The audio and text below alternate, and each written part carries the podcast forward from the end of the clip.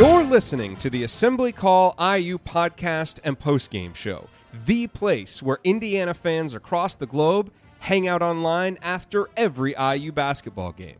Join us for our live broadcasts on Thursday nights and immediately following every IU game at our website, assemblycall.com.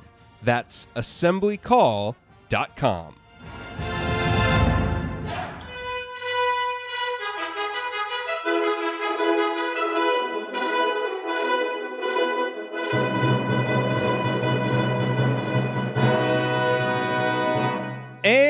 welcome, Hoosier fans, to this week's edition of Assembly Call Radio, where each week we discuss the most urgent topics in the never dull world of Indiana basketball. This is our 116th edition of Assembly Call Radio, and it is our 508th episode overall of the Assembly Call, recorded on the evening of Thursday, April 4th, 2019. I'm your host, Jerod Morris. And let's begin this edition of the Assembly Call how we begin every edition of the Assembly Call, and that is with our Hoosier Proud banner moment. And Indiana is the national champion. When it comes down, Indiana will be champion. Smart takes the shot. The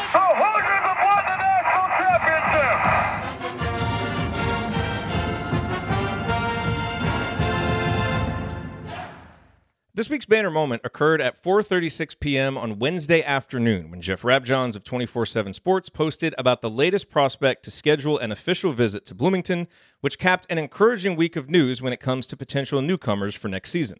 The subject of Rabjohns' post was Lester Quinones, a four-star guard out of Florida who will be visiting Bloomington the weekend of April 13th, and yes, that is little 5-week smart scheduling by the IU staff. Quinones is known as one of the best shooters in the class of 2019, which is really all any IU fan needs to know to be excited about this development.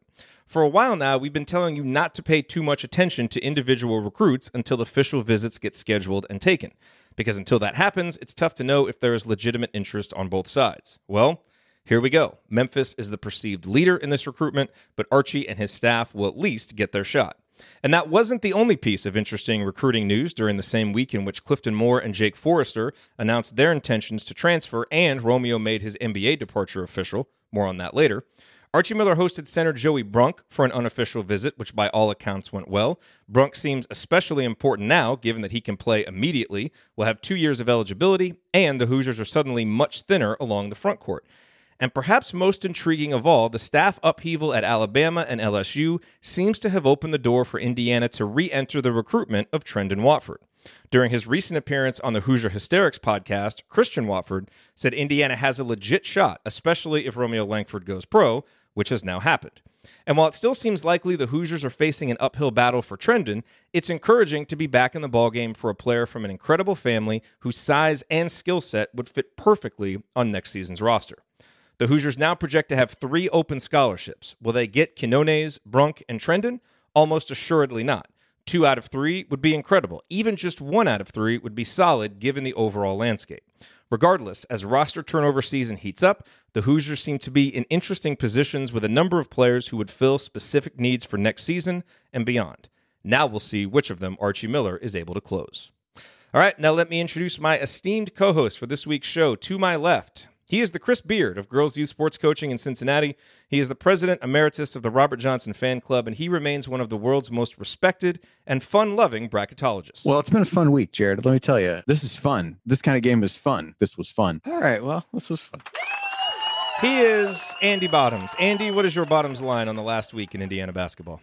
Well, so far, given the way my week has gone, non IU basketball related, I would not categorize this week as fun. So at least it changed things up a little bit.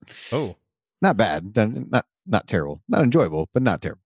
Um, so I mean, from an IU perspective, uh, we you just you feel like you're going to get through one of these where off seasons where you don't have a ton of roster turnover, and then you turn around and, and look, and uh, I, I don't know that in a vacuum any of the departures were surprising. Uh, you know, Clifton's in particular, I don't think people were surprised by Romeo.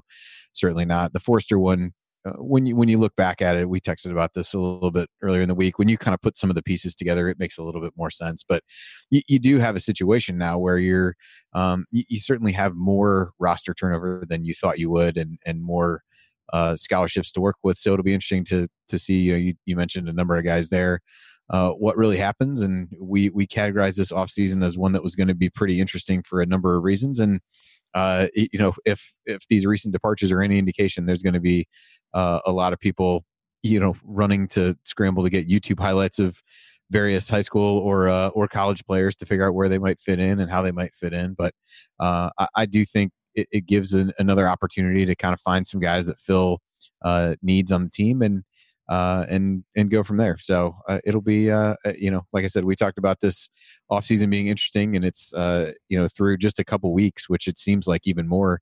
Uh, quite frankly, than that, since the uh, Wichita State game, uh, it, things are shaping up to be pretty interesting, and uh, and and now we'll kind of see. There's a lot of a lot of variability in what the roster might look like, and that's uh, intriguing in some ways. And um, I, I look forward to figuring out who's going to fill these spots, and us all getting really excited and uh, and and creating the idealized version of all of these guys, and, uh, and talking ourselves into why this can be a Final Four team. That's what off seasons are for, Andy. Absolutely, it is. Lots of time. and to my right, he is a senior writer for the Big Lead, no longer just a columnist, a senior writer. He's a co host of The Hangover. And with Romeo Langford's announcement on Thursday that he will be entering the NBA draft, it means that Ryan has once again been proven incorrect with his proclamations of a player being on a two year plan. Romeo Langford was on a two year plan. He is Ryan Phillips. Ryan, what is your rant? That's that's not even funny. It's not even just in case anybody's watching or listening, I did not say Romeo was on a two-year plan. Somebody has doctored that footage. That is not that's not cool, man. To knock up my credibility. I, I ugh. Romeo Langford was on a two-year plan. Yeah, sounds, sounds very smooth. I hear no edit in there at all. Like me. uh, the second part of that almost doesn't even sound like Ryan. To be perfectly honest, I know. Honestly, it was it was a very bad recording from the old yeah, days. the old days. uh, anyway, I, you know, we're talking about the roster turnover, and and you say that you know there's more roster turnover than you thought, and and I agree to some to some extent, Andy, but I also think that it's the core of the roster is going to be the same. I mean, it, it's going to be what we expected. Romeo's gone. We expected that. Uh, Clifton Moore, I think most people expected a transfer there of the you know of of the group of like Clifton Moore, Jake Forrester, uh, Race Thompson, you know, uh, Jerome Hunter, those those kind of forward guys. Uh, I think that most people expected Clifton gone, and I think there was an outside shot all along that Jake Forrester would be gone. Um, it, you know, and if you look at it from a rational perspective, if Joey Brunk's going to come on and given a lot of the indications, it seems like Joey Brunk really wants to be at Indiana. I don't know if that's going to end up being the final destination for him, but it seems like he's really interested in Indiana, and Indiana is certainly very interested in him. Uh, with how quickly they set up a visit, brought him on. You had recruits tweeting at him. You, you know, uh, Trayce Jackson Davis, uh, most notably. Uh, it, it, seems like that there's a lot of momentum for that. If Brunk's going to be there, if Trayce Jackson Davis is going to be there, if Race Thompson's going to be there, who we know Archie Miller really likes, I don't see a whole lot of playing time for Jake Forrester and Clifton Moore in their future, especially given that Brunk is a two year guy off of his transfer. If he was a one year guy, maybe it makes sense for Jake to stick around and develop for another year. But it really doesn't make sense for him to sit there and be, um, you know, sitting behind a bunch of guys uh, that he either has as much time left as or almost as much time left. So I, I think both of those transfers make a lot of sense. Uh, VJ Blackman transferring I mean, you know, I, I, think VJ should go find a place to play if he can for his his final years. Uh, but you look at the roster turnover, and and somebody, I think it was Chronic Hoosier, said that nine of seventeen spots are now going to be open. But the 18 guys that are coming, the eight guys that are coming back out of that group are exactly who you wanted to be back next year. Um, you've got Rob Phinisee, you've got hopefully Jerome Hunter, you've got Race Thompson, De'Ron Davis, Devonte Green, Justin Smith. I mean, the guys who played a lot this year are going to be back next year. So it's not like they're they've lost a big piece in there anywhere. And you're hoping to add guys. And actually, some of us were thinking, you know, I hope an extra roster spot or two are available because so it's not just a two man class, maybe a three man class. We kind of wanted some transfers, some veterans to come in here, and there are a lot of good transfers out there. Uh, this has been a very big transfer year. Villanova just lost its five star point guard. Uh, J- uh, Jahvon Quinerly. Uh, Alabama's losing Kira Lewis. Uh, you know, I mean, there's a lot of guys out there who are really good. Um, maybe IU doesn't dip their toe in on any of those guys, but there's a lot of good guys out there uh, to potentially bring in. So I would say that, yeah, uh, turnover, by the way, is natural at a big program. Um, but I also think that that it can be a, a good thing. I think it can be a good thing for the players and the coaches. And I hope that Jake and Clifton find a place where they can play. And and those are guys with potential. I hope they find a place they can play. I just think they're behind guys here who we know are better than them and are higher level players than them. And if you look at the recruiting rankings and you look at the performance on the court, that has held up. And Trayce Jackson Davis is going to jump both of those guys in the rotation next year. He just is. He's a fantastic player. He might jump race in the in the in the uh, rotation next year and be a guy who's going to be here for two three years and be a dominant player. And so seeing those two guys play against each other in practice and everything's going to be great because it's going to get to see them battle each other. But those two guys doing that in practice is also going to leave Jake and Clifton out in the cold. So I wish those guys the best. They were great citizens while they were here. They were great representatives of the university. They need to go find their find their home and, and go find a place where they can play. All right, here's what we're going to talk about this week. We'll talk a little bit more about Jake and Clifton transferring and Romeo going pro and what that means. Then we'll discuss IU's recruiting targets and reflect a little bit on Romeo's freshman season. And then we're going to answer your questions, including one about scheduling and another about Calbert Cheaney memories, which should be uh, fun to answer. All of that coming this week on Assembly Call Radio. But before we get to all of that, let's talk a little bit about sleep and why you need to buy your next mattress from our friends and fellow IU grads and fans at Comfort Option. First off, they will actually come to your house. Seriously, if you live in Indy or Bloomington, you can schedule Comfort Options revolutionary in-home mattress service. There's a van with a bed in it, and they just put the mattress together right there, and you lay on it. And you decide if you like it or not. Yeah, plus They don't charge you extra to come build the mattress at your house. they don't. And if you don't live in Indy or Bloomington, you can still order one of their Alpha mattresses online and they'll deliver it anywhere in the US. Longtime Assembly Call listener Megan Mahaffey, whose voice that you just heard, she and her husband went with the Alpha Medium. We've been really, really pleased with how the alpha medium has felt. I am physically sleeping better. Also, Megan's husband no longer snoring, which is a massive bonus, obviously. And to top it all off, Comfort Option offers a 30-90 satisfaction guarantee to make sure that you love your mattress. Bottom line, they want the mattress buying experience to be more pleasant than it has ever been. The whole thing, start to finish, went incredibly smoothly. So go to comfortoption.com right now and either order your Alpha mattress or schedule your in-home mattress store service today. And when you do it, use the promo code ASSEMBLY to get $50 off your purchase. Again, comfortoption.com, promo code ASSEMBLY for $50 off. Get the mattress that's right for you. Don't leave your sleep to chance. It is too important. We want you to live. Yes, we definitely do. Can we get some basketball, please? Yes, we can get some basketball. We're back to talking basketball. By the way, I do want to be completely clear because someone did ask in the chat mob. Ryan never actually thought Romeo Langford was on a two-year plan. That it's a long-running joke back from like the third season of the show when Ryan did think Noah Vonleh was on a two-year plan and will No. defend that erroneous take to this day. Here's what I will say. Somebody told Ryan that Noah had planned to be on a two-year plan and changed his mind. yes, So so that's, that's what- where that's where that comes. But yes, from. it's a funny, it's a funny drop. I get it, but not the Romeo one. That's just misleading. Romeo Langford was on a two-year plan. just Thanks. not not the best sound editing, but hey, I had to do it quickly. All right, so let's talk a little bit more about Clifton and Jake transferring, and let me pose this to you, and Andy, I'll start with you. Of those two guys, I mean, I think they both had potential. I think you know we were both we're both curious how they will be as players as upperclassmen. Which one do you think Indiana fans are more likely to regret not having, say, in 2020, when those guys would be juniors or seniors? Because I posed this question in our discussion community, and 83% of respondents said Jake, 17 said Clifton. Where would you side on that? Like, who do you think has the most upside and would have been better long term in this program? I- would say Jake.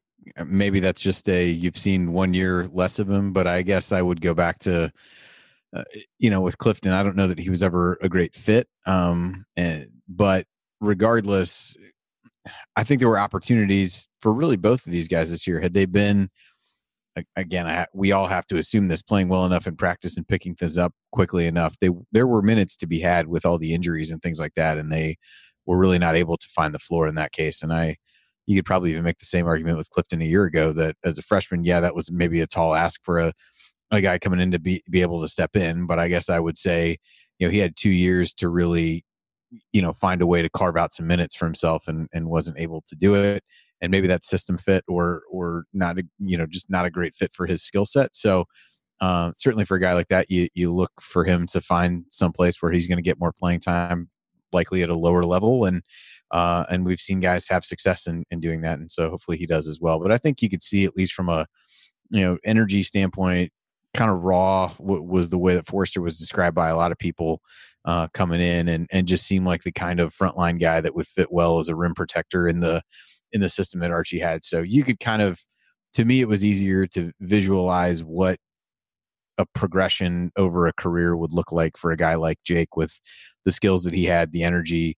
Um, it, it, was easier to tell yourself a story about how he would really be able to grow within the program in that regard. But um, like we said, you can also go back and, and look and and you know kind of in retrospect think about hey if you put yourself in his shoes uh, was there a really clear path to playing time even this year I don't know that there necessarily was, um, you know, barring, you know, a few other things needing to happen, I would guess. So I kind of get it. But yeah, I think Jake, just based on, you know, kind of system fit, uh, would be the one I would miss more. Ryan, are you on the same page there?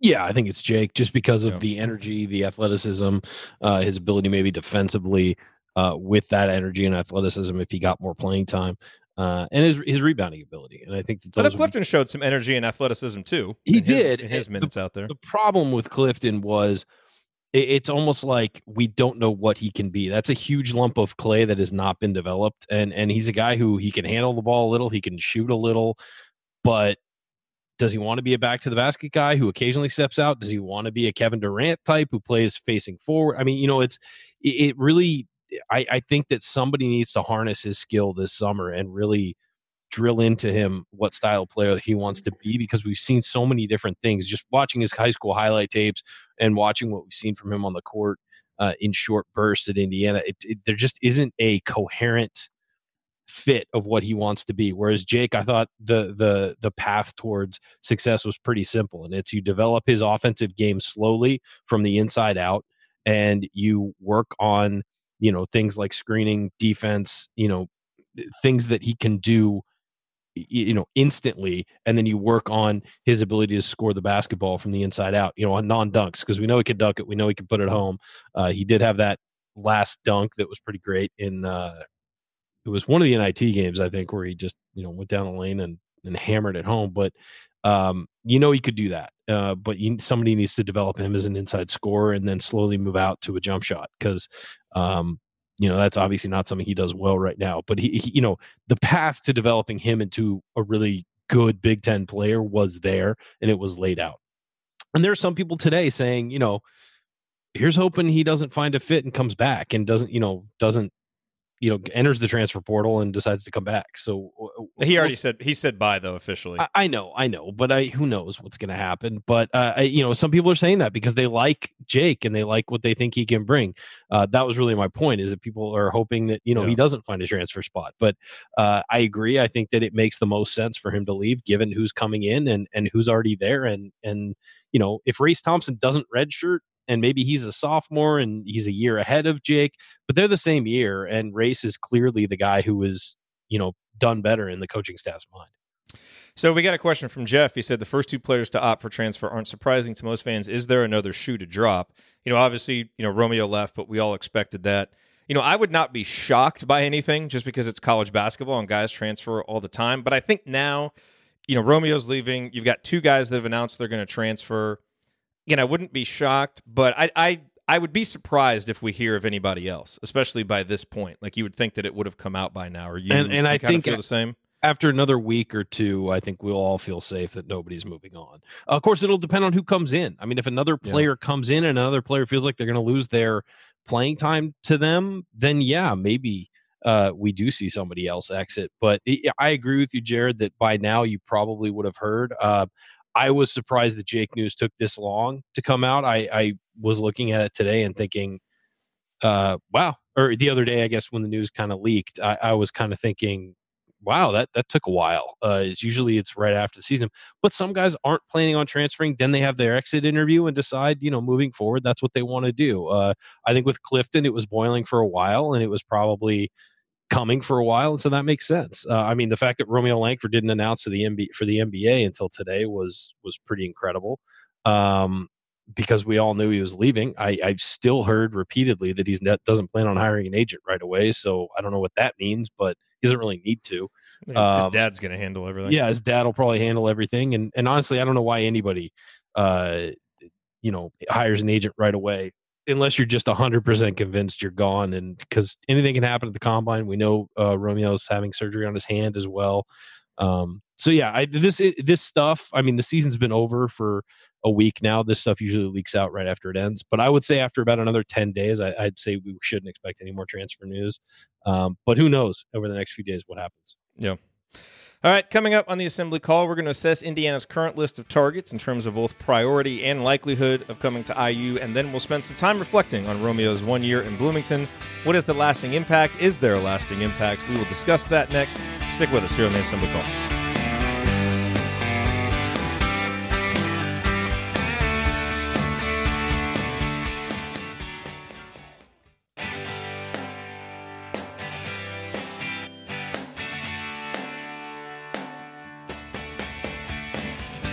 Welcome back to the Assembly Call. You can find all of our content at our website, assemblycall.com. And if you ever want to participate in our unedited live broadcasts Chat mobbers. or watch those replays, then check out our YouTube channel, youtube.com slash assemblycall. As Chat Mobber Chad once put it, hearing the stuff in between. You get to know you guys a lot better. like the time last Thursday when Ryan kind of showed off his sensitive side a little bit. Between that and Podcast on the Brink, that's plenty of content to fill for the off season. We don't do co- podcasts on the brink, so No, no, been- but I mean, I've never been a guest on that show, by the way. Still, thanks, guys. oh, do you want to be a guest on that show? Uh, hopefully you're hopefully you're finally getting the hint. I mean, Okay. yeah, I know. I, guys. I'm resigning. Uh, so Ryan resigned, but he's back. So he entered the transfer protocol, pulled it back. Maybe Like maybe sometime cockroach this after the- offseason. like a cockroach after the nuclear holocaust. You're gonna have so much trouble getting rid of me. Maybe this off season we'll do a special edition podcast on the brink. Ryan Phillips mailbag. Ask him anything. Uh, I'm Jerod Morris here with Andy Bottoms and Ryan Phillips. So we got several questions, obviously, about the guys that Indiana is targeting. And so, you know, I thought we would just take this, uh, Ryan and Andy, with, you know, kind of who we think are the, the priorities. And again, you don't want to get too serious about guys until you actually hear about visits. So this list is, you know, kind of short, but right now this is kind of all we have to go on. You know, I mentioned a lot of them at the top of the show. Trendon Watford from the class of 2019, Lester Quinones. Uh, Harlond Beverly is another guy, has done an unofficial visit, hasn't done an official visit yet. I think he just got offered by Kansas. So, you know, his recruitment is kind of stepping up. And then you've got Joey Brunk, the grad transfer, Jalen Windham, a guy in the class of 2019. There's been a lot of speculation about him uh, from Ben Davis, decommitted from Georgia State when uh, when Ron Hunter went to Tulane or Tulsa, wherever he went. Uh, and then you've also got got Daniel Utomi, uh, a six six, you know, kind of like a small forward in a power forward's body, or power forward in a small forward's body from Akron, who's a pretty good three point shooter. So let me ask you, uh, Andy, we'll go to you first. As you look at this in terms of priority, I mean, all these guys I think could fit, you know, specific roles. But if you had to list out kind of your priority, uh, you know, for what what would you list that as for these guys? I, think Quinones is interesting because of you know being a, a guard, somebody who can you know kind of play make on the wing and, and a decent shooter from uh, what it sounds like. I think that makes him potentially the most intriguing. I mean, as we've talked through, biggest hole on the roster, wish list, whatever you want to call it. I think wing, wing or backcourt scorer was pretty high on everybody's list. So that that's probably where I would lean. Um, the, Watford, I think, from an overall ranking standpoint, is is good, and I think he could fit that bill uh, a bit as well. Uh, and with the front court getting a little bit thinner, uh, you know, I would say those two guys just because you you could potentially have them for a few years. Yeah. Um, but you know, I think there's there's things to be intrigued by with the others. You know, Brunk is a two year grad transfer. Uh, to me, makes him more interesting, and is a lot more interesting now that you've had some of the other guys leave. So those would be the maybe the three out of that. I don't know enough about uh, to really have a good good handle on it, other than what I've what I've read, which seems like he might be able to fit a little bit of that, but also maybe a, a bit of an you know kind of undersized power forward guy that I don't. That seems like a little bit less of a great fit potentially um, than what you'd have, but um, I, I would say the the two freshmen or the two incoming freshmen um, would be at the top, and then maybe Brunk shortly thereafter. Yeah, I mean, I, I think look, when we only had one scholarship open, you know, you kind of debate Brunk. You know, is that really the biggest need? But now that Clifton and Jake are gone, you know, and you know you're going to have Brunk for a couple years, I think he is a an important priority and seems likely. You know, so And he kind of fits both of those he, bills. he also provides some insurance against De'Ron not Huge. getting injured again and and all that stuff. So I think that that's why Brunk has sort of elevated on that list now that other guys have left. Uh, my opinion, um, you almost have to put these into two categories. Is you need a post player now. I mean, with with Yeah. guys leaving, so I would Brunk is is kind of a must get at this point. Um, I wouldn't put him as the top priority if you're looking for what resources you're going to put into it, um, as far as talent goes and skill and everything. But you need a post guy, and so you kind of Brunk has become. It's almost like you're recruiting two different sets of guys. One of them is Brunk, and you've got to if you go get him, you have a two year guy. He's a backup plan for uh, Davis. He's also a guy who you know gives you another post guy who can practice, and, and you know he's six eleven. He's a guy you can have your younger guys who are maybe smaller, like Race Thompson, Trayce Jackson Davis, go up against daily in practice. He's well rounded. He's played in college basketball before, and he's an effort guy. So you kind of look at that and you're like, all right, that's a guy we can have around.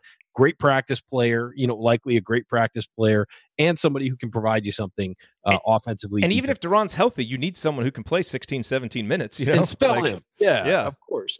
Um, as as for the other guys, I, I would put Brunk kind of in a category by himself because of that issue. Um, I would say Quinones is number one because of his shooting ability. It's over great. Trendon. See, I think Trendon's the This top is- priority. This is what I'm gonna. This is what I was gonna say. I think Quinones is number one as far as direct need. As far as ability overall and what he can do for the program long term, probably Trendon Watford is number one. But if you're looking at just straight priorities, Quinones is a great shooter who you could get to come in and fit in with that young backcourt, especially with Romeo now gone. I mean, we all knew that was going to happen, but you know, now that it's official, uh, they're going to need a scoring, you know, option from the backcourt unless all these other guys really develop. So I would say Quinones and Watford really one A, one B, but Quinones really fits uh, with what they're trying to do. Watford's the best player out of these guys, I think. I don't think there's any question about that. But just as purely a need and fit thing, Quinones is very important. Um, if they don't get Watford or Quinones or Beverly, which is certainly possible because these are late recruitments, you never know how these are going to go. I think Jalen Windham's a really nice player. I think his stock has elevated big time since he made his commitment to Georgia State. Um, and I think he's a guy who can shoot it. He can do some things. Uh, if that's not a bad fallback option, it really isn't. He's a pretty good player. Now, look, is he going to come in next year and light the world on fire? No, but he's I mean, guy. Kihei Clark for Virginia was ranked in the 300s. You know what I mean? So you got to be careful with those some of those rankings. Right. It's not all about the rankings. A lot of it's about player development. And you've seen that a lot in this tournament. And I wrote a piece this week on the big lead and you you tweeted it out. So thank you, Jerod. But about how there are no one and done teams, the one and done players in the final four. There are none. And, and and a lot of these guys are guys who maybe some of them were good recruits. Kyle Guy was a good recruit, but he's developed and become a much better player. You look at Michigan State. They've got guys who have developed and become better players. Kenny Goins was a walk on. Like, you know, I mean, Cassius Winston was highly rated, but he's become so good because of the development there. Texas Tech lost five starters, developed all their guys, and look at them. You know, they've become a, a, Yeah. a you know a powerful team there. So I think that, and Auburn again, Auburn guys that everybody else missed on. You know, these guys all came up. They don't have the size, they don't have the shooting ability, they don't have X, they don't have Y, they don't have Z. They all got better, and, and they all became much better as the season went along and as their careers went along. So again, it's it's less about the stars and more about developing. Five star players are great. They make it they make life so much easier because they come ready made in a lot of situations, but you've got to develop the talent you have. Rob Finney may wind up long term being more valuable than Romeo Langford was to this program because of the development and the fact that he's going to be here a long time. Now, Romeo made it okay for Trayce Jackson Davis to decide to come here too, you know, and so there is value there as well. But you look at what those guys can give you, it's about developing them. And so, a guy like Jalen Windham, I wouldn't be upset about uh, putting a scholarship on a guy like that. He can No. play, he's a tough guy. Uh, he and Armaan Franklin would be fun to add to the backcourt, I think. Um, but if you're looking straight priorities, I think uh, Quinones is number one. I think Brunk is in there number one as the post guy. Um, you'd love to get Trendon Watford. I think that would be awesome. But if you're looking straight at priorities, getting Quinones on campus is a big deal. And again, like Indiana is not leading for any of those guys. It still seems pretty unlikely that they're going to get any of those, but I would like to see one of those three you know, kind of highly rated guys who are in the class of 2019, Trendon, Quinones, or Beverly. I'd like to see us get one of those guys. And then, you know, Brunk, a guy like Windham. I think that would be a really good balance for, you know, for how you use those. Or if there's another grad transfer, you know, a, a an older guard that you could get that could help shore up your backcourt, something like that, that would be nice too. So we'll have to see what else develops because I'm sure some other names will pop up on the radar screen as we move forward. So I want to talk a little bit about Romeo, and I think you know we'll probably end up doing a full episode on this because it's going to warrant more talk. But you know, it all kind of came down, uh, you know, just earlier today, so we didn't have a ton of time to prepare for it. But you know, Andy, as as Romeo announces, and look, we knew it was going to happen. But I think the one wrinkle that we found out about today was that you know he dealt with a torn ligament in his wrist since November, had surgery on it today, apparently. Um, does that at all change? You, know how you view his performance as a freshman, the season as a whole, and, and and you know just as you reflect on Romeo, what you know what do you think his legacy is that he's leaving at Indiana after one season? Yeah, for me, I don't I don't feel like it changes a great deal. I, I think everybody had some you know he he had that cast on it a little bit in the uh in the summer and and he had it wrapped most of the year so I, I think probably would have been naive to think there wasn't something there. I mean, maybe the extent of the injury, no one really knew, but uh, you knew it was something that bothered him. You saw him kind of flex it and move it around a little bit while he was playing and, and during games. So I think you knew that it was something that was bothering him. Uh, and, and, I don't think you you really know until presumably you see him in the NBA how much that really affected his shooting. Because for for those of us who watched him predominantly at IU and not a ton in in high school, other than you know highlight tapes and things like that you don't really you know your your context for what kind of shooter he is came from watching him at IU so you know time will tell whether that's true. It certainly appreciate the fact that he you know played through that injury and tried to you know make the best of it and and seemed to carry a, a burden of responsibility for what he needed to do and wanted to do for the team. And I, I but I I also think we've been uh, we haven't been as quick to kind of jump on him as as maybe some folks do. So I would imagine there are many people whose opinions perhaps did change uh, about him. I just don't know that um, for me that was the case. But I think he was a, a, guy who played, you know, came into a a situation and played tons of minutes. I mean, as you look, he was 85% of available minutes in conference play, which was 11th. Um, did a good job getting to the rim and and finishing and uh, drawing fouls and, and things like that. I, I think a lot of what everybody expected from him from a basketball perspective, perhaps minus the winning. Uh, I, I, thought he really delivered on and um, find it hard in a lot of ways to, you know, sit the the the parts of the season that would be deemed as failures at his feet uh, and, and, feel like he you know did did less than you know try his try his best for IU and uh, represent the program well and and all those kinds of things. So I don't know that it changes my opinion a lot. I would like to think or hope that perhaps it did change some others. Yeah, and you know, as, as, several people have noted in the chat mob, you know, the fact that it was never used as an excuse all season long, you know, when it was, you know, obviously lingering, I think that's impressive. And you know, someone mentioned it's hard to have a legacy with one year, and it is for most guys. But Romeo's a little bit different because of the relationship that the state had with him, how big the recruitment is. And again, the answer may be like he's not leaving any legacy because Indiana didn't win. They made the NIT. He didn't even play in the NIT.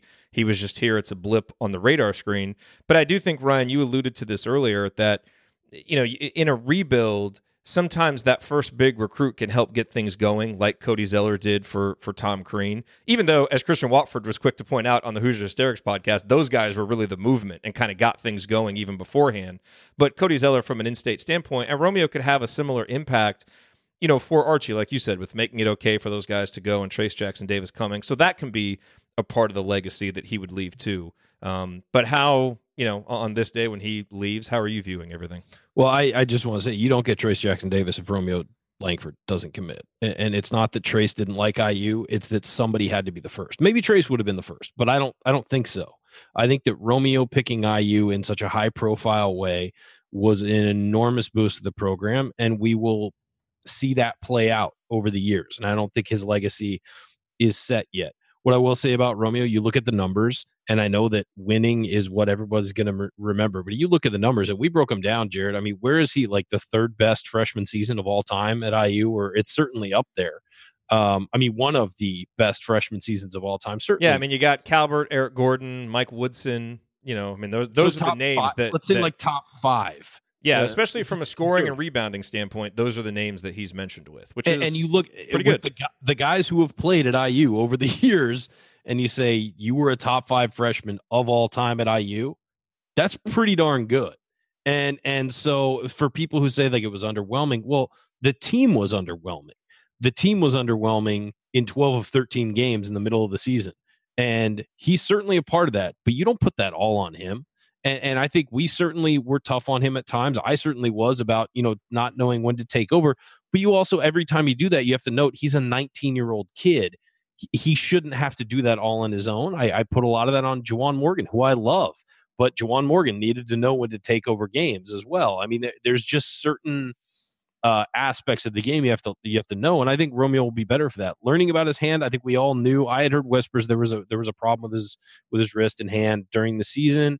Um, he had the wrap on it all year. We all knew that, but really learning how bad it was and knowing that it was a torn ligament that he needed to have surgery on and not something that could just get better on its own. That kind of explains some of the shooting woes. Uh, maybe he got used to it as the season went on because he certainly became a better shooter as the year went on.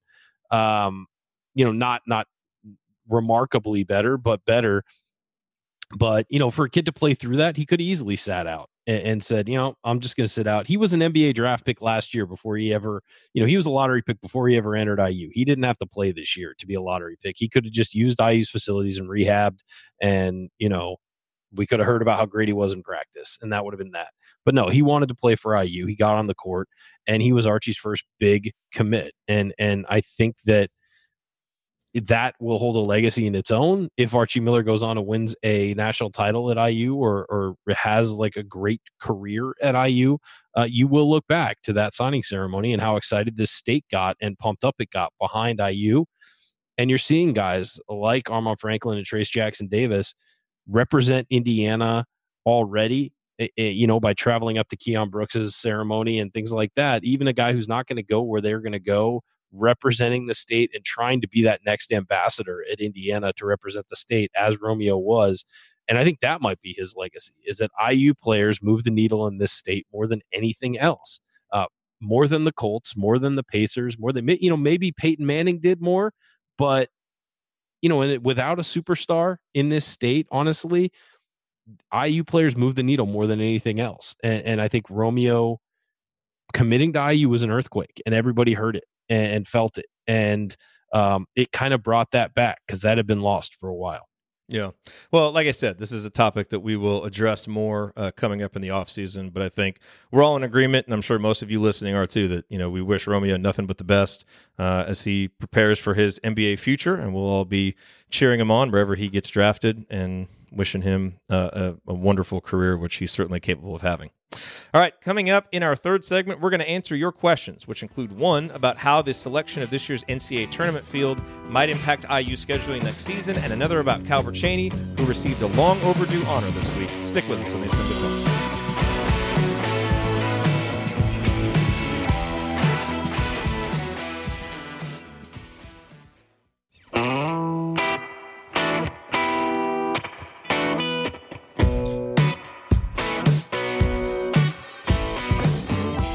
Welcome back to the Assembly Call. I'm Jerod Morris. I'm here with Andy Bottoms and Ryan Phillips. Remember that you need to be subscribed to our email newsletter. We send out a weekly IU news roundup, even during the off season. Uh, and then after games, once those start up again, we send out a detailed post game analysis. There's a high level operation going on out there. All you have to do is text IU to 66866 or go to assemblycall.com. That's IU to 66866 or go to assemblycall.com to join. Make no excuses. All right, so it is now time for our mailbag, uh, and all questions here submitted via our private IU basketball discussion community, which you can learn more about at assemblycall.com/community. So we got a scheduling question from Jay, which I will ask here in just a second, Andy, and get your perspective on it. But we also had some interesting scheduling news uh, today, as it was confirmed that Indiana will be in the Maui Invitational for 2020. Nice little uh, recruiting pitch that you can add there, maybe for Trendon, Lester, or Harlond. Hey, you guys want to go to Hawaii? We're going to be going there uh, in 2020. So the field: Alabama, Davidson, Indiana, North Carolina, Providence, Stanford, Texas, and UNLV. One Um, note. Uh, Indiana's last two trips to Maui, I was there. Neither were great, so we need to turn that trend around badly. So that means you don't go this time. Or are you going to Oh put all no, I'm going because I'm there every year. So So that's that's good news. You know, that is exciting news. Obviously, next year Indiana, you know, still has that exempt event with Arkansas, UT Arlington. Is it all the same teams? UT Arlington and UC Davis, or do th those teams rotate and it's just Indiana and Arkansas are the same? I Ask have Andy, I don't no Who idea. Okay. Well, anyway, arena, arena preseason tournament next year. no, that's that's our Mm. exempt event. Is that Oh, okay. it's it's that tournament? And I, I, don't didn't know realize if it's the that same event teams. was a multi-year thing. I just thought the I- I Arkansas didn't either. component of it was. So yeah. Oh, I don't know. Maybe okay, maybe it's not. But either way, uh, I did see that Fran McCaffery's name was mentioned with Arkansas. Uh, so wouldn't that be interesting? Oh, that'd be fun. Yeah, that'd be really fun. Uh, talk about forty minutes of hell. uh, okay. You know who else? You know who else was mentioned with that job? Another former Iowa coach, Oh yes, Steve Alford, right Yes. there. He's he's right there. Yeah, he is. Best wishes to you, Ryan. Look, Uh, okay, looking so over you always. Yes. Andy, here's the question from Jay. Given what we think we learned from the selection committee this season, what sort of approach do you expect Archie to take with building a schedule for the upcoming season, taking into account IU already has Arkansas at home, Notre Dame and Indy, and of course an ACC Big Ten Challenge game? Uh, you know, this year, if you look, there were 11 non-conference games, and there were really four that mattered. So I, I could kind of see that formula being relatively similar. I think the 20 game Big Ten schedule does put you in a little bit of a tough spot. I think there's an argument to be made this year that you know just some of the some of the teams that got in and the seeds they got were based on having a, a gaudier win total. So if you factor in that you're going to have an 11 game non-conference season next year, I think you're going to have seven games that you should probably walk in. Um, may, maybe an eighth. Maybe they stick with just those three. Um, but you also the, they may have an idea of who the Big Ten ACC opponent's going to be. Um, but I don't know that you know those other couple. You know Notre Dame was a bit of a transitional year for them this year. What do they really look like next year? Arkansas, the coaching situation is a bit up in the air. Um, so I, I think that's a that's an odd one as well. So I don't know again that you can count on those games while they are against major conference teams and they're probably not going to hurt you. I don't know if they're going to help you a whole lot. So I could see maybe trying to find one other little bit bigger name game, bigger name team to have. Uh, and I think the other thing I would, you know, I, I'd like to see them continue to move further away from some of these, you know, sub 300 teams. I guess from a KenPom perspective, there are only two uh, this year, but I think a few few teams outpaced where they were really supposed to be. No more Chicago States. Yeah, you still had though. I mean, outside of the top two forty, you know, two forty six or lower, you still had six of those, no, five of those. Um, so I'd like to get a little bit more away from that, but I do think you saw a little bit this. I, it will be interesting to see just in general scheduling in college basketball that, um, on the one hand, you felt like teams were rewarded just for winning games. On the other hand, you had a team like NC State who had the worst non-conference schedule in the league or in the country get left out um, because they didn't have enough quality wins overall. So I, it, it's easy to point to the ones that are, hey, you ended up getting 20, 21, 22 wins and that helped you get in. But I think there are other cases like the NC State case where eh, the scheduling still matters. I thought Iowa probably got seated lower than you would have thought because their non-conference strength schedule wasn't very good. So you, you can't punt it completely and play only, you know, Southland and SWAC teams and, you know, just ride it out from there. Did you So did you can we- mention the potential for a Gavitt Games appearance? I did not. I don't remember how that works. You you play well, each team I think is supposed to play a minimum of of four. so many. Yeah, Indiana's already played in it three years, and I think every Big Ten team is going to do it a minimum of four years. So they could be in it, they couldn't because there's eight games each year. So there's a Yeah. potential for a game there too. But it's like four games out of how many years? It, it's a certain number of games within a particular period of years, right? If I remember that correctly. Yes. Um, I think I think IU's had one the last two years, so I was kind of in my head thinking that maybe they would not this year, but I don't know. Yeah, like Michigan State hasn't had any because they're in the Champions Classic, so they're going to have to get caught up Mm. at some point, or maybe they're not going to Uh, be in it. I don't know. It's an uh, eight-year what- deal, by the way. One side Okay. note: Can um can we get like Wake Forest or maybe Georgia Tech in the ACC Big Ten ACC Challenge next year and get it at home instead of you know playing Duke or North Carolina every single time? I'm going to go out on a limb and say uh, no. That's probably not going to happen. It's a TV event, Ryan. It's made for TV. So, Yeah, it's also made for. Never mind. oh no, I really wanted to hear what that was going to be. You'd have to bleep it on the radio. or create a drop. Um, okay, so next question. Uh, this is from JD. Everyone else is asking about transfers, which I get and I'm also interested in. But what is your favorite Calbert Cheaney memory, story, or thing from his personal story that surprised you the most? He needs to get some airtime this week for sure because this week Calbert Cheaney was selected for the College Basketball Hall of Fame. Congratulations to Calbert. I didn't even realize he wasn't in the College Basketball Hall of Fame. I figured he was as a Wooden Award winner, the Big Ten's all time leading scorer. Uh, just, you know, obviously one of the greatest Hoosiers of all time. Ryan, what are Yeah, your what's a guy have to do to get in there for no kidding. No kidding. Ryan, what is your what are your lasting memories of Calbert Cheaney? I know you weren't a big Indiana fan back then, but you're certainly aware of the legend that is Calbert. Yeah, I mean, I'm not sure if I have one memory. I just remember watching him a lot. Now, you know, Indiana with him was on national television all the time, and and you know, one of my earliest memories of consistently watching that red jersey is Calbert Chin, is number 40, and and and I'll always remember that jersey, and and, and that is imprinted on me. Um, I, just I remember, you know, it's funny because you you think back to teams from that era and there's always like the one player who stands out from each team. Like for Duke, Christian Laettner is the guy you think of when you think of that era of Duke. Him or, or Grant Hill, uh, Chris Webber or Jalen Rose from Michigan. From Michigan, you know, I mean, there's just those iconic players. Larry Johnson at UNLV. Calbert is the Isaiah to me when I when I think back, and it's not Bob Knight on the sideline. It's Calbert playing and just watching him play and being amazed at what he could do um, and some of the dunks he had and the fin- the way he finished and the way he could shoot and everything just being such a well-rounded player and I just remember watching him in those old school Indiana uniforms and just loving watching him. So I mean that's that's really my memory is you know on like a Saturday when IU would get the national television game just sitting down and watching him and and you know being all the way out here in California and still being mesmerized by him. Yeah, you know, the two that stand out for most people, I think, are the shot against Northwestern that broke the Big Ten's all-time scoring record. You know, with the epic picture where you've got the Cheaney needs one sign in there. Which, by the way, if anybody knows what happened to that sign, I want it. Let me know where it is. Uh, and then, of course, you've got the that epic moment against Louisville, and I think it was the Sweet 16 in uh, in 1993 where he went face to face with Morton from Louisville and there's a great picture and Calbert is not giving up any ground. It was just an awesome awesome moment. Eh, You know, so those are kind of the obvious ones. I remember cuz I mean I probably saw every home game he played when he was at Indiana cuz we had tickets back then. And I just remember, you know, when he got there, he was he kind of took everybody by surprise with how well he scored because he wasn't the most heralded member of that recruiting class and he was such a good shooter, such a good scorer. I still remember this one time he got a breakaway dunk, and I don't remember who it was against, but he did like a reverse double pump dunk, and I was like, "Holy crap, this guy's an amazing athlete too." Which I didn't like. He was just so smooth as a player. Me being whatever ten years old at the time, I I, I just didn't think about the athleticism, but he was such an incredible athlete.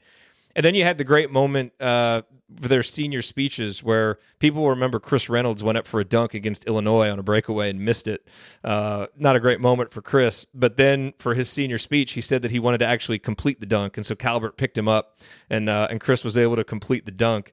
And you know, the other thing that I remember is just he was such a great clutch player. And I looked earlier today in the tournament, in all his NCAA tournament games, and he played, you know, 10 or 11 games in the NCAA tournament. Uh, he averaged 21 and a half points, 7.7 rebounds per game, shot 61.3% from two and 82% from the free throw line, all higher than his career averages. And that wasn't just, you know, padding it in the first round game. I mean, he played big in big games um, and was just, you know, just such a great, great and consistent player for four years. The consistency was amazing. Andy, what, what other memories stand out to you? I, I think what you said is how I think of it. In some ways, the consistency almost leads there to not be so. You know, some of these like really standout moments, and maybe it's just because we're you know so far removed from it. But yeah, I mean, it was just night in, night out. He was just a workmanlike effort. The Morton thing still kind of strikes me because it seemed a little bit out of character. I mean, he was really intense and a guy that didn't want to lose, but he never really had shown that kind of like get in somebody's face type of emotion. But I think the team really took a cue from him in that uh, in that situation. That just seemed to me like you know a, a different level of intensity from him of that not backing down. And I mean, he was just fantastic in that game. Pretty much single handedly, you know, took them out and uh, stole Dwayne Morton's soul in the process. So that was that was definitely the one I would have said. Obviously, breaking the record was was cool because it was kind of a you know vintage play that he had done so many times when he was there, and it was you know watching him work off the screens and and do so some of those things, just the subtle things in the mid range jump shots that today would be like outlawed and and no one Yeah. would be able to do. All right, uh, Ryan, in our final 20 seconds here, why don't you respond to this question that we got from looks like Steve A, who wonders how hilarious is this UCLA coaching search? It's pretty hilarious. Uh, Calbert, or I mean, uh, it's Calbert, uh, Calipari, um, absolutely played them. Just absolutely played them. That's get it. We're done. No more questions. All right. And the last thing I'll say is they're going to wind up with a coach far below the station of the of the program. And that'll do it for us on this week's edition of the Assembly Call. If you want to see us do the show live and be part of the live chat, be part of the chat mob, uh, join us for at assemblycall.com on Thursday nights for the live broadcast of our Assembly Call radio recording. And you can always subscribe to our podcast by searching for Assembly Call wherever you listen to podcasts. And don't forget to go to assemblycall.com to get our free email newsletter. Thank you for listening. We'll talk to you again next Thursday. Until then, keep your elbows in and your eyes on the rim. And go Hoosiers. Thank everybody for coming out. All right, I got to get out of here, folks. Thank you. Thank you for being here and for listening to this episode of the Assembly Call. We appreciate it. And we really do rely on the support of audience members like you to keep our show going and to keep growing. And so we have set up a page on our website at assemblycall.com slash support that lists five ways that you can support the Assembly Call. And we encourage you to choose whichever method is the easiest and most convenient for you. One of the methods is donating, and so many of you have donated, and we appreciate it so much. On that page, you can choose a monthly recurring donation or an annual recurring donation or just a one time donation, whatever works for you. And if you don't want to donate, Another way to support the show is you can use our affiliate URLs, iutickets.shop or iustore.shop when you're going to shop for tickets or gear, and we will get paid a small commission when you use those links. But however you support the show, we appreciate it. Thank you. Is QuickBooks slowing your business down? Do you have challenges managing inventory, project profitability, or just getting paid fast enough? Get your business to a better place and graduate to NetSuite today. Stop paying for multiple systems that don't give you the information you need when you need it. Ditch the spreadsheets and all the old software you've outgrown. Now is the time to upgrade to NetSuite by Oracle, the world's number one cloud business system. NetSuite gives you visibility and control over your financials, HR, inventory, e commerce, and more. Everything you need, all in one place, instantaneously. Whether you're doing a million or hundreds of millions in revenue, save time and money with NetSuite. Join the over 24,000 companies using NetSuite right now. Let NetSuite show you how they'll benefit your business with a free product tour at netsuite.com/info. Schedule your free product tour right now at netsuite.com/info. netsuite.com/info. Let me be straight with you. This is a radio commercial for Three Small Business Insurance. With Three, your entire business is covered. So while you can't see the following scene, just know that this contractor's business is protected by Three. Hey, toss me that drill. Yeah, man. Heads up. That looks expensive. Now this is an insurance moment. But Three's got it covered. Three is a product of Berkshire Hathaway Direct Insurance Company. Three, no nonsense, just common sense. Some people just know there's a better way to do things, like bundling your home and auto insurance with Allstate, or hiring someone to move your piano instead of doing it yourself. So, do things the better way. Bundle home and auto and save up to 25% with Allstate. Bundled savings vary by state and are not available in every state. Saving up to 25% is the countrywide average of the maximum available savings off the home policy. Allstate Vehicle and Property Insurance Company and affiliates, Northbrook, Illinois.